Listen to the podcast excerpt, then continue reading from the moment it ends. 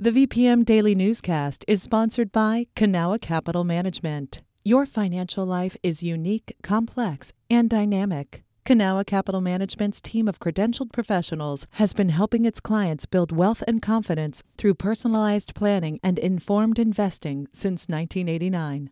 Learn more at cancap.com. That's K A N C A P.com.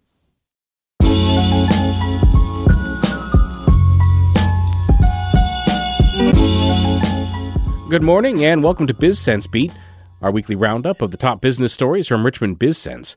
I'm Benjamin Dolly, and joining me this morning is BizSense reporter Jack Jacobs. Good morning, Jack. Hey, how's it going? Going all right. So, first up this week, more plans are coming to light for the mall at Regency. Um, this time they've announced more apartments coming. Uh, tell us about those plans.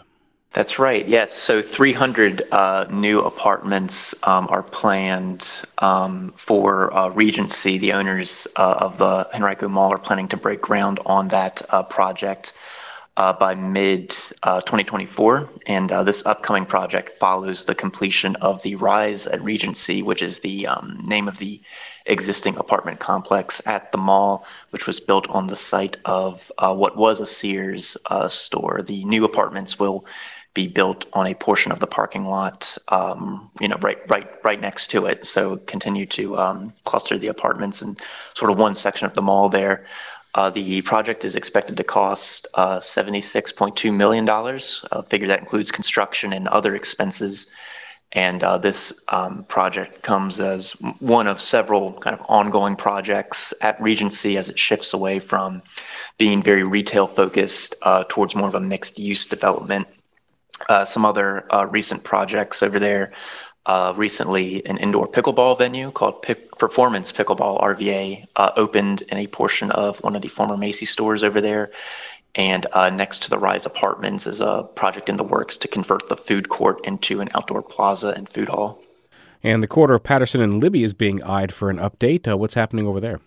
What's happening there is a plan to build a new construction four story commercial building. Uh, that new project would replace the existing building on uh, the corner there that is home to the Westhampton pastry shop and uh, some other stores. Uh, it's early yet in the process. A rezoning request was recently filed for that project and would need to be um, approved by City Council uh, for this project to proceed as it is now envisioned. Seems like the plan now is that the Westhampton pastry shop would stay put uh, on the corner there, would just occupy a space within that new building that would rise uh, in that location.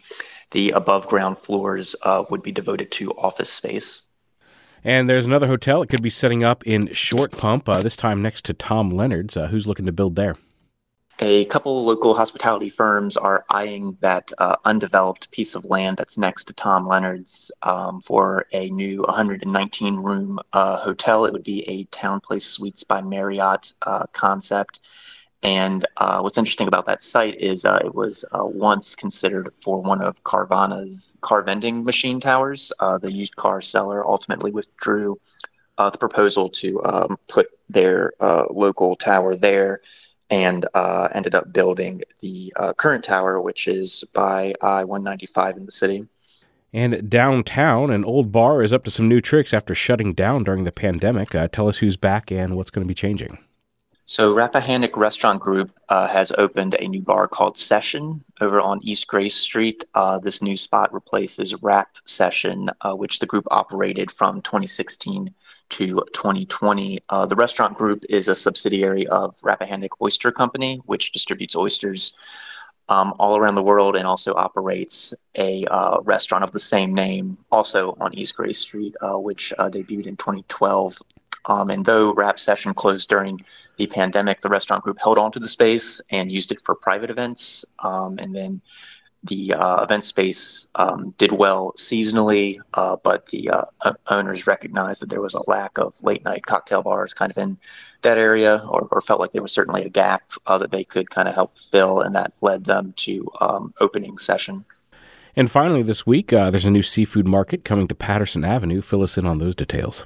So uh, that concept coming to Patterson Avenue is being masterminded by David Whitby, who is the former uh, owner of the Yellow Umbrella Provisions Um, and this new concept is going to be called Shoreline Seafood Market. And uh, as you mentioned, it's going to be on Patterson Avenue. It's going to be kind of near the Goochland uh, Henrico line in the Canterbury Shopping Center, uh, where um, Shoreline would be taking over a, uh, 2,500 square foot space there, uh, formerly occupied by the food market Hickory and Oak. Um, in addition to a deli style counter with uh, seafood displayed for sale, Shoreline is also planning to have limited lunch and dinner menus for dining in.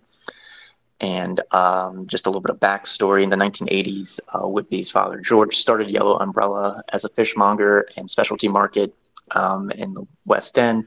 David took over the business in the 2000s and ran it until 2020 uh, when he sold Yellow Umbrella. And uh, now he's back with Shoreline and he hopes to open sometime in the spring. All right. Well, that's all the time we have for this morning. Uh, thanks again to Jack Jacobs from Richmond BizSense for joining me today. You can read these and other business stories at richmondbizsense.com. You're listening to VPM News.